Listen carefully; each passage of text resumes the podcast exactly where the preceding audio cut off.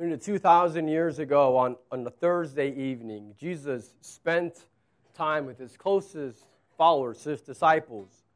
And on that very night, he told his closest friends, My soul is very sorrowful, even to the point of death. And later that evening, in the Garden of Gethsemane, he would fall to the ground and he prayed that if it were possible, the hour might pass from him. And he said, Abba, Father, all things are possible for you. Remove this cup from me. Yet not what I will, but what you will. And Jesus was in absolute agony as he would sweat drops of blood, as he knew what was coming later on that night and into the early morning, and then being crucified on Friday around 9 a.m. on this Good Friday, it's important for us to contemplate some of these truths. How Jesus allowed himself to be arrested, how he trusted his Father, allowed himself to be betrayed, falsely accused, and that he would then be crucified. Now, if you've read in the gospel accounts of the crucifixion, what you'll see is it's really quite brief. It doesn't have a lot of detail. It just says and they crucified him. Just very simple statement. The reason is that in the first century, everyone knew what that meant. Everyone had seen it. This was part of life. And so they knew how gruesome, they knew how painful and how agonizing it was to be crucified. And as a matter of fact, our English word that we use, excruciating, which refers to extreme pain, and so the word excruciating literally means from the cross. That's what the word means. And so it was an excruciating death. And if you know anything about what it meant down a cross, you knew it was absolutely shameful, where the, the bodies weren't even buried. They were typically left there for the animals to devour. It was a horrible death. Now, with Jesus, we know the accounts are that that didn't happen he was buried immediately on that Friday evening. But the context of cru- crucifixion was not good. Nothing good about being crucified. And so, how is it that Christians all around the world this weekend, unique for us on a Friday, but all around the world this weekend, are celebrating how indeed there is a good Friday and the cross is good? And maybe you're here wondering, well, why exactly is that good? Let's read about that in 1 Corinthians 15, verses 1 through 6. 1 Corinthians 15, 1 through 6. Now I would remind you, brothers, of the gospel I preached to you, which you received, in which you stand, and by which you are being saved, if you hold fast to the word I preached to you, unless you believed in vain. For I delivered to you as of first importance what I also received that Christ died for our sins in accordance with the scriptures, that he was buried, and that he was raised on the third day in accordance with the scriptures, and that he appeared to Cephas and then to the twelve. Then he appeared to more than 500 brothers at one time, most of whom are still alive, though some have fallen asleep.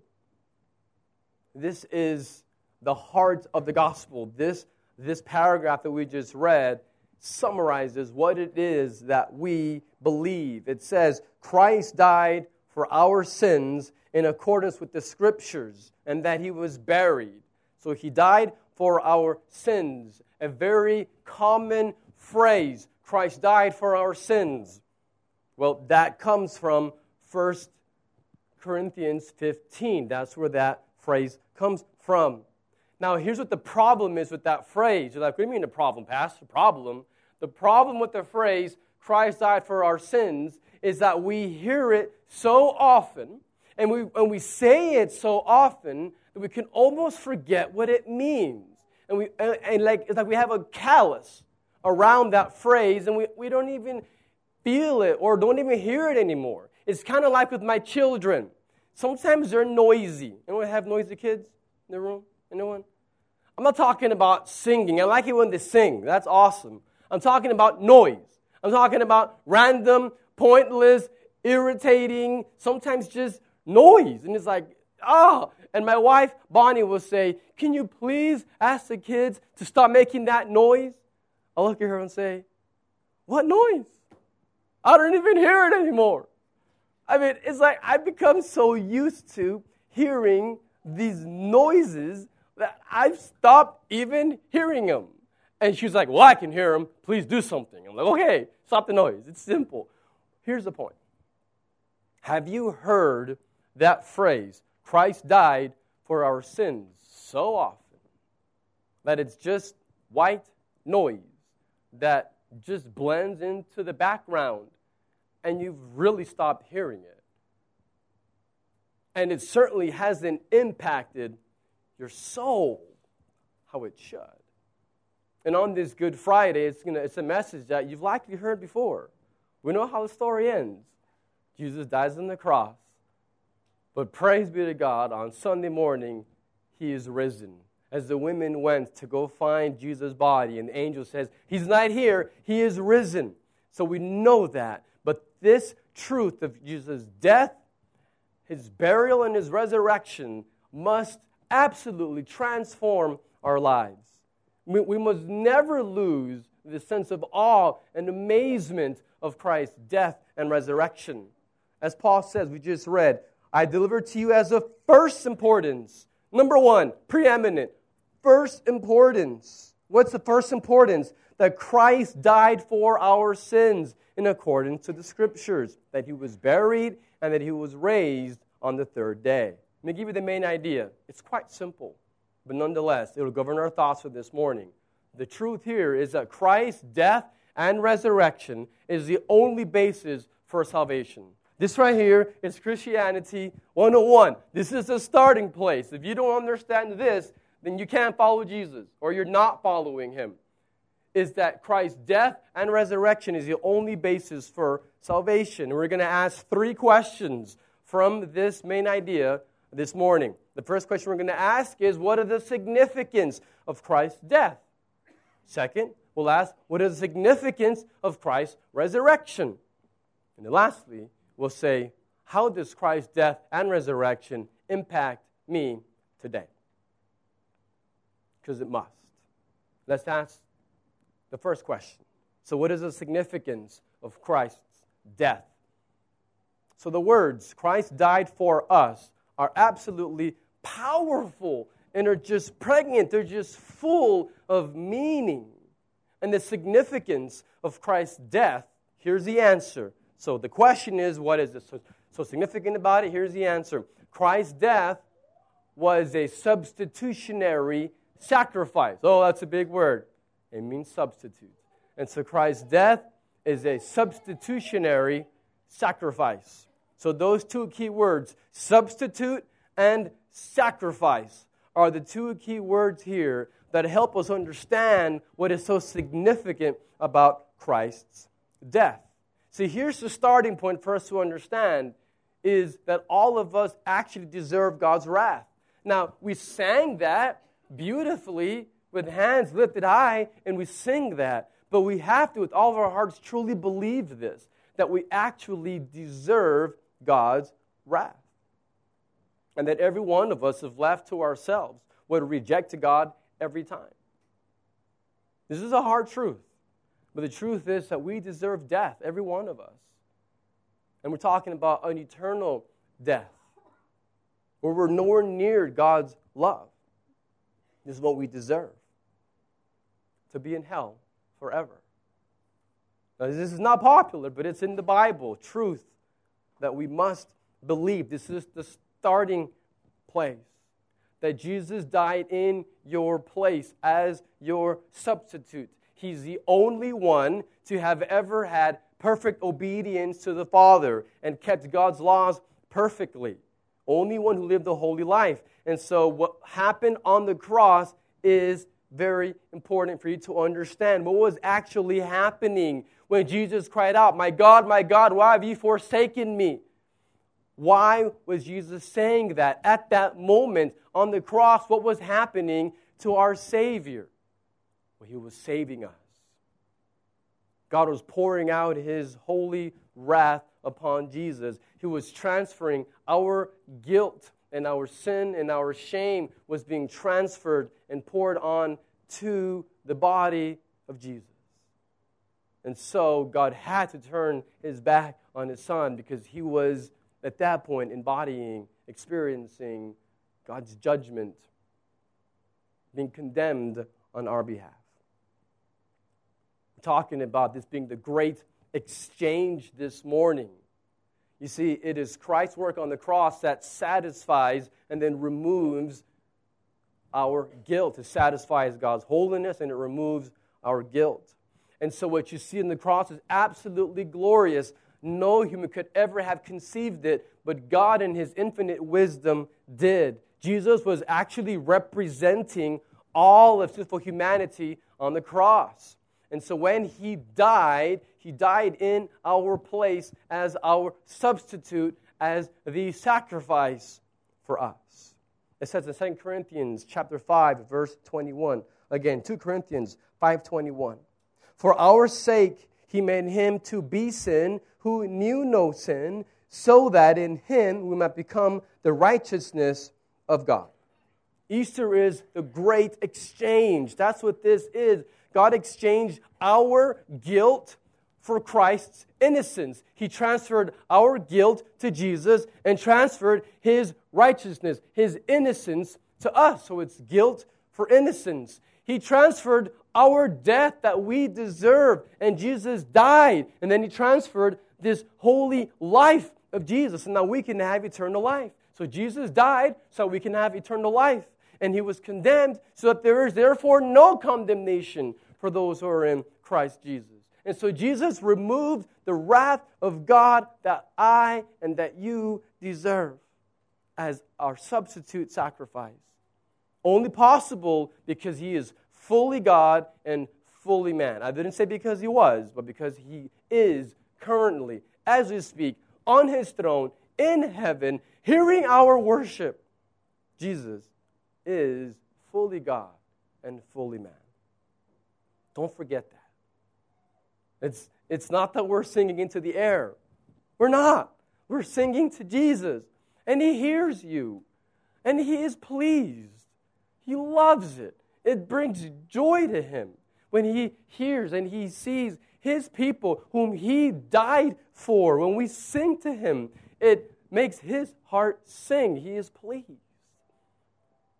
He is fully man, which means that he could represent humanity on the cross.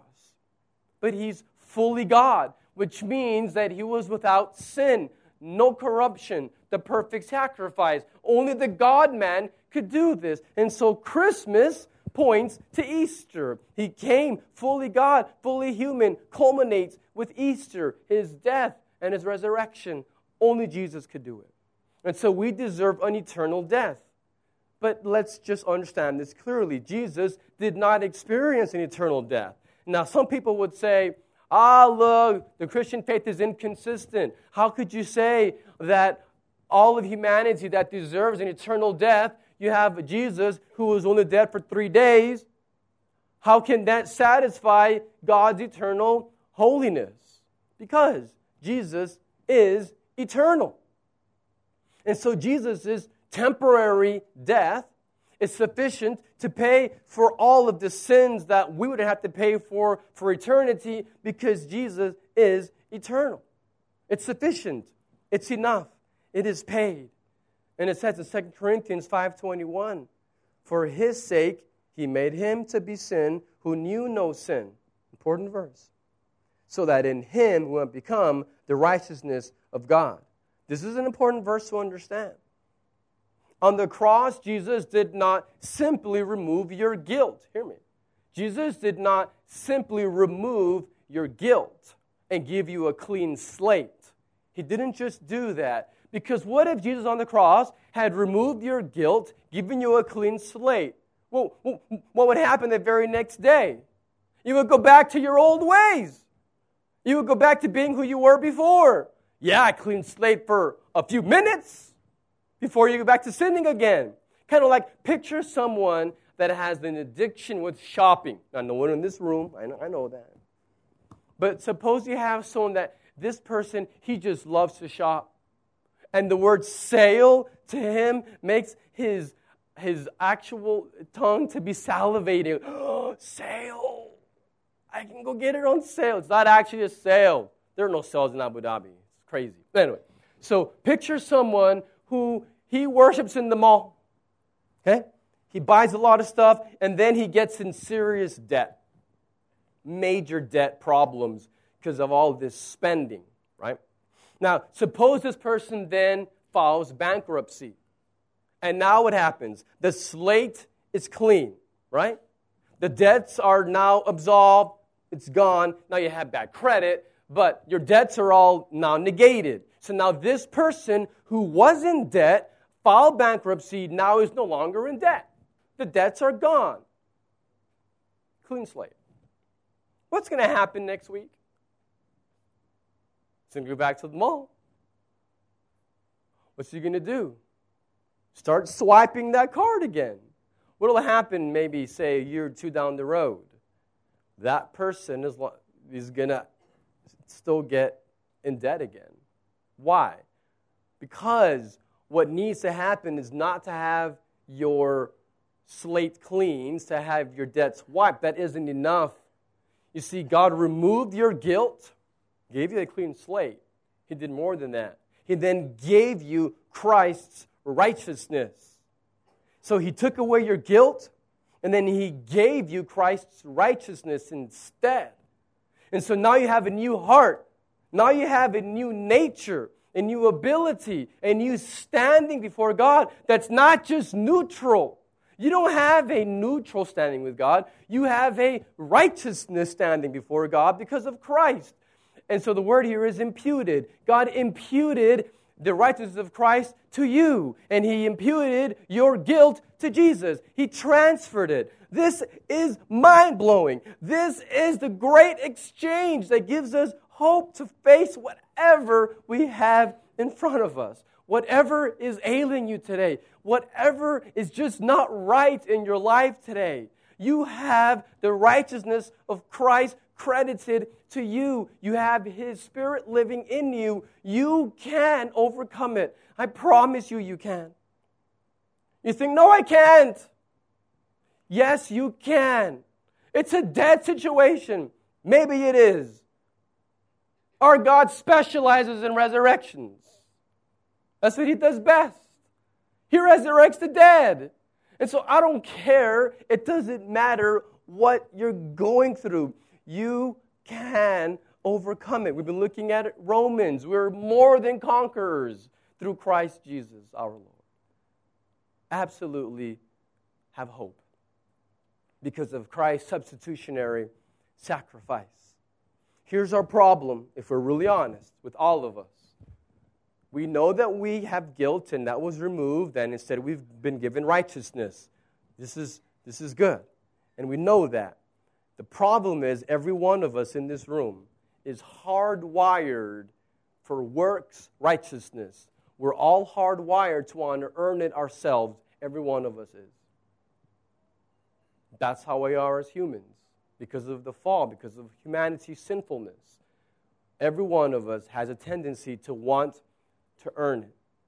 And so, which is why you look at every religion under the sun, in one capacity or another, it's all about earning it. You do enough work, and then, and then you can get righteousness. You do the prayers, you do this, you do that, you do, you, you, you do all of the religious requirements, and then you can reach heaven. You can find God's favor as you work for it. And those of us that understand Christ's substitution, sacrifice, we understand this. We have the Spirit. We've been justified. We just heard singing and we've sung, not who I am, not what I've done, but who you are and what you have done. And we know that. And yet, man, we still, even as believers, we still think we can earn it. We do. We think, God, I've been praying enough. Now it's your turn to do what I'm asking. God, I've been praying. Why, why hasn't this been fixed? Whatever this is in your life. God, I'm tithing. I even go to a home group. I even lead one.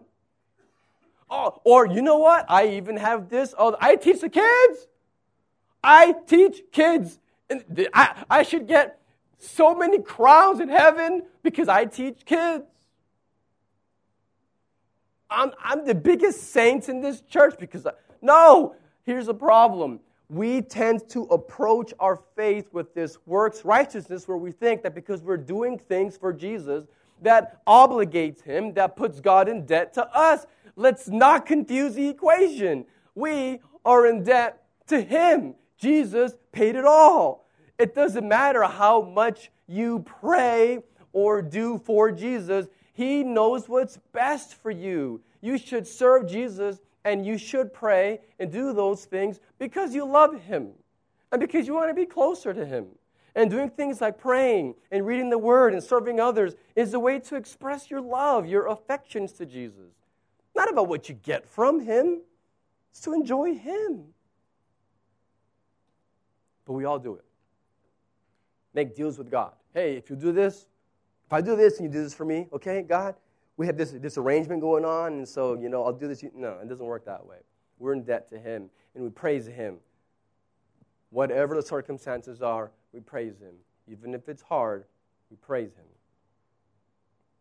My little girl, seven year old Abigail, had some serious nightmares this last week. Don't even know where it came from, but like these terrifying, didn't want to sleep type nightmares. And was talking to her a few days ago and saying, well, what's going on? She opened them. She was just crying and crying and just so broken over, over these nightmares. And what I told her is, hey, it's okay.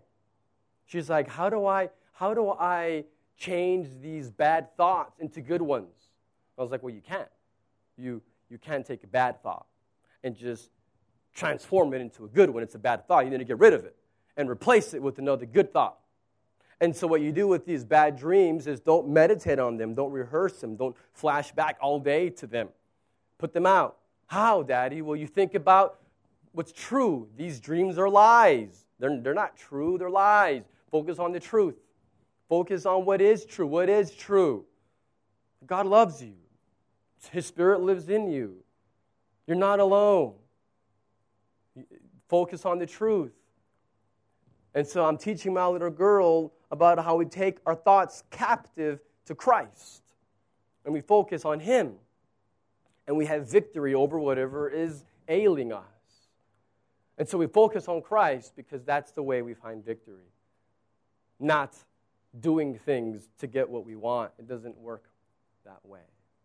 And so sin destroys relationship, which is why God sent His Son to reconcile us, to bring us close to Him, to make things like prayer and reading His Word effective in our lives. And what we need is to be reconciled. Now, those of you that are married, you know the word reconcile because sometimes they get into a fight with their spouse. And the husband, always oh, the husband, I don't know why, is on the couch. Why, why isn't the wife on the couch? No, neither of you should be on the couch for the record. You should, you should work it out and stay in the same bed. But I digress. When, when you have a problem when, when you're not working it out, well, what you need to do is to reconcile, to come back together, and to be close again, and to ask for, for forgiveness for the sin that broke the relationship, that made communication not healthy. Prayer is just talking to God, communing, enjoying Him. And so the gospel, Jesus' death and resurrection, makes this possible, makes it possible for us to be close to Him and to enjoy Him, to be reconciled to God. 2 Corinthians 5 18 through 20. All this is from God, who through Christ reconciled us to Himself. That is, in Christ, God was reconciling the world to Himself, not counting their trespasses against them and entrusting to us the message of reconciliation. Listen, and we implore you on behalf of Christ, be reconciled to God. And so, Christ's death, his substitutionary death, where he paid the price, he endured our guilt and shame and sin, has made it possible for us to be reconciled, to be close to him, and then experience joy in our lives. And so, this great exchange is our sin for Christ's righteousness. And Jesus overcame our separation by enduring separation from God. And so, we can now approach God freely and have joy And God knows that there's no happiness apart from Him. There's no joy if you're not walking with Christ and experiencing His presence every day. You're not going to have joy. But the problem is that we want joy on our own agenda, in our own way, and we, we want joy on our own selfish means. And so what happens is we look for joy in other things. So let me ask you a question. Just think about this for a, just for a minute. Here's a question. If I only had blank, I would be so happy. If I only had blank, I would be so happy. What is it? What is that blank? That what would you fill in that blank that you believe would just man make your life just right, make your life just make sense and be so much better than what it is right now? If I only had, you should write the word Jesus. If I only had more of Christ, if I only had more of His presence, if I had only, if only I could experience more of Christ, I would be so happy. Whatever is going on in your life that's not right is secondary. Because having more of Him, having Him satisfy you, what will happen is other things will fall into place. And even if they're not right, and sometimes they're not, you'll have the peace, you'll have joy, and you'll have a Spirit sustaining you to get through those things. And so, what is the significance of Christ's death? It has made the great exchange possible. And so, God is displaying his stunning glory by saving us, by Christ dying in our place, taking away our condemnation by him experiencing it. You are loved. Hear that. You are so loved by God that he, in his wisdom, planned this great exchange where Christ is all of our bad stuff, we get all of his glorious blessings. And so, what is the significance of Christ's resurrection? So, we understand now the death significance. It's a substitutionary sacrifice, but what about his resurrection? Listen, this is very important.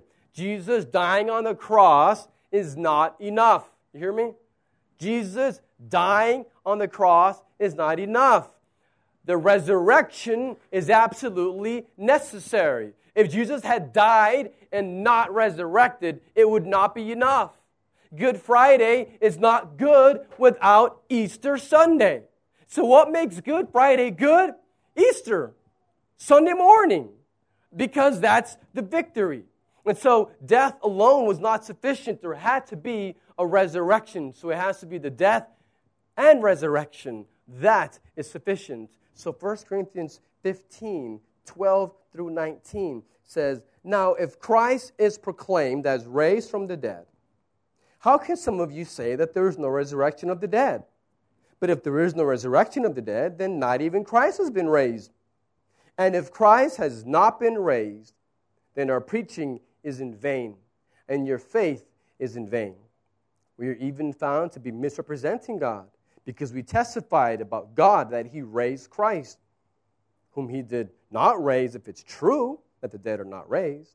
For if the dead are not raised, not even Christ has been raised. And if Christ has not been raised, your faith is futile and you are still in your sins. Then those also who have fallen asleep in Christ have perished. And if in Christ we have hope in this life only, we are of all people most to be pitied. What is the significance of Christ's resurrection? The resurrection of Christ guarantees our salvation.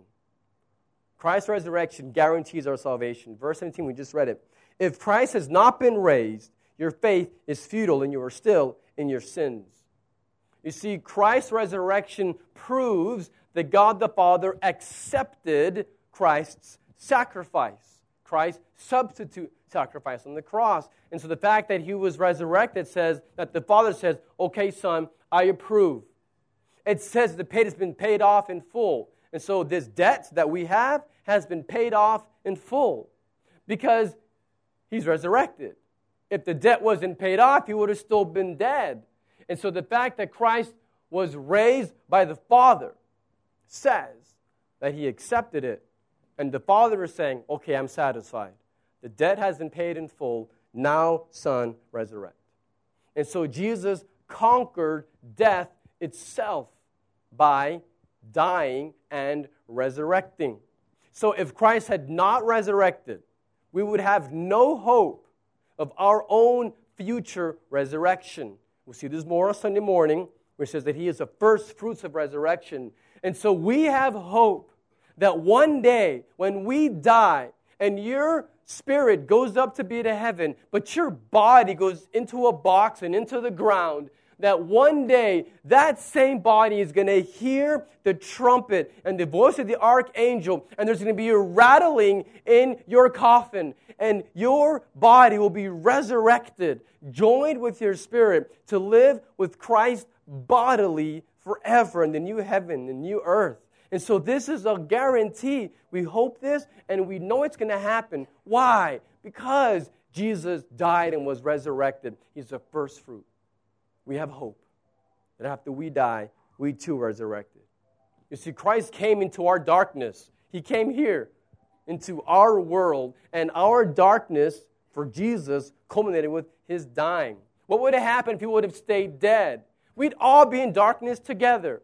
But he didn't. He resurrected. He knows the way out. And so we can hold his hand and we can trust him that Jesus knows the way out of our darkness because he's been through it. He's alive. We have hope. We don't worship a dead Savior, he's alive. And the fact that he is risen gives us hope to face whatever life throws our way. We can enjoy him forever. Last question as we wrap things up. How does Christ's death and resurrection impact us today? How does Christ's death and resurrection impact you and me on this Good Friday? Look, many of us here have grown up in church. Let's just be honest, all right? You've been in church a long time, a lot of you. Some of you, this is new, which is great. But for a lot of us, this is not new. You've heard Easter stories, you've heard the Easter sermon every year, like your whole life. So this is nothing new to you. You, you know what happens, and here's what happens. We, we could think, oh, I already know all this stuff. I've already done that before. I've already done the Christian thing for a long time. But maybe you're sitting here on this Good Friday, and maybe, maybe you have this sense deep down in your soul where you know that your life is failing to produce the fruit of faith that you know is possible. You know that your life isn't producing the fruit that you would like, that you know God desires. And maybe all of your knowledge, which I'm sure you have plenty of, maybe your knowledge of God's Word and knowledge about the Scriptures, maybe it's not leading to transformation.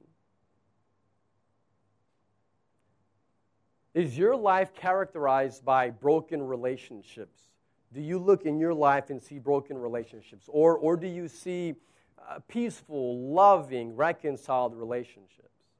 Is your life characterized by maybe a very knowledgeable but impersonal walk with Jesus? Or do you experience a daily, sweet, very natural, again, just day by day delight and worship of Jesus? Is your life characterized by maybe struggle with material things? We talked earlier about being in debt. Do you struggle with material possessions? Or, or do you have a, a very balanced and healthy relationship with possessions? Is your life characterized by personal growth? Or is your life maybe a lack of teachability and a lack of growth? I don't pretend to know where you're at, but I know that you know, and more importantly, God knows. How does the death and resurrection of Jesus make it possible for us to live truly transformed lives? How does this Easter message truly impact us today? Let me give you the answer. Because Jesus' death and resurrection, because of that, you can now have a satisfied soul. Because Christ died and is alive, you can have a satisfied soul. See, Jesus came to satisfy our deepest longings. You know, the ones deep down inside? Deepest longings and deepest desires. Listen to the words of our Savior. He said, I am the bread of life. Whoever comes to me shall not hunger. Whoever believes in me shall never thirst. He also said, Whoever drinks of the water that I give him will never thirst again. Jesus said, I came that they may have life and have it abundantly. I am the good shepherd. The good shepherd lays down his life for the sheep. Come to me, all who labor and are heavy laden, I will give you rest. Take my yoke upon you and learn from me, for I am gentle and lowly in heart, and you will find rest for your souls. And the night before he was crucified, Jesus prayed, But now I'm coming to you, the Father, and these things I speak in the world, that they may have joy fulfilled in themselves. Jesus wants us to have joy, to be fulfilled, to be satisfied. We have a glorious Savior. Oh, how He loves us. It's just astounding and baffling to me that He would love me, His mercy, and His relentless pursuing love for me, removing my guilt, giving me His righteousness, and making true joy possible. So, how do you internalize these truths and let them sink in deep? How do you really apply these truths and have a transformed life? Let me give you a few thoughts. Uh, it won't go long. I know it's about time to go get some lunch. Let me give you a few thoughts here as we close. So let's focus for a few minutes. See, most of us know that we've been forgiven. Now, maybe you're here today and you don't know that. Well, if you're here today and you don't, know for certain that you can be forgiven if you'll turn to Christ. But most of us in the room already know Christ. And we know that we're forgiven. We know that our past sins are taken care of because Christ died in our place. And so I'll call this past grace. And we even know that there's a future grace where one day after we die, we will be with Christ forever in heaven. And so we live with having past forgiveness and future promises. And we're, we're assured of both. What the problem is, you don't live in the past or the future. We live in the here and the now. And focusing on past grace and future grace, even though are encouraging, will not sustain you today in the present, in the here, and the now. You need present grace, and it's available to you. For now, to live and follow Jesus today, this hour, this minute, overcoming temptations and living for Him and so many of us in the room, all of us can have this if we're not careful, have a very external religion, a very external faith. And we, and we talked earlier, we think if we do all of these things that are good, like again, praying, giving, serving, we're doing good things, that somehow that's enough. And it's very much check the box Christianity. But the point of following Jesus is not that. It's about a changed heart. And it's possible because Christ died and is resurrected. And so it's not about checking boxes religiously, it's about following the process. Well, what is the process? I'll give you two words faith and repentance. The same two words that you use when you came to Jesus. You repented of your sins and placed complete trust in Him. Faith and repentance. That is a process. Faith and repentance is not what you do only when you came to Jesus. No, every day. We need to have a lifestyle of faith and repentance where we need daily correction. I need it. Hear me. You need it. We need correction from God's Word, from those closest to us. We need transparency in our relationships. We need to be walking closely with Jesus. This process of daily faith and repentance is the only way of coming to the cross afresh every day, remembering your need for mercy. Listen, as a believer, you will always have new enemies to fight. Not in the church, we're family. I'm talking about spiritual attacks and temptations. We're always going to have new enemies to defeat, always going to have new sins to address. Only possible if you're truly every day worshiping and enjoying Jesus. Not as a formula, in the relationship. This is an ongoing, lifelong process of daily having your faith renewed as you spend time reading and meditating, and as you repent of ongoing sin that all of us have.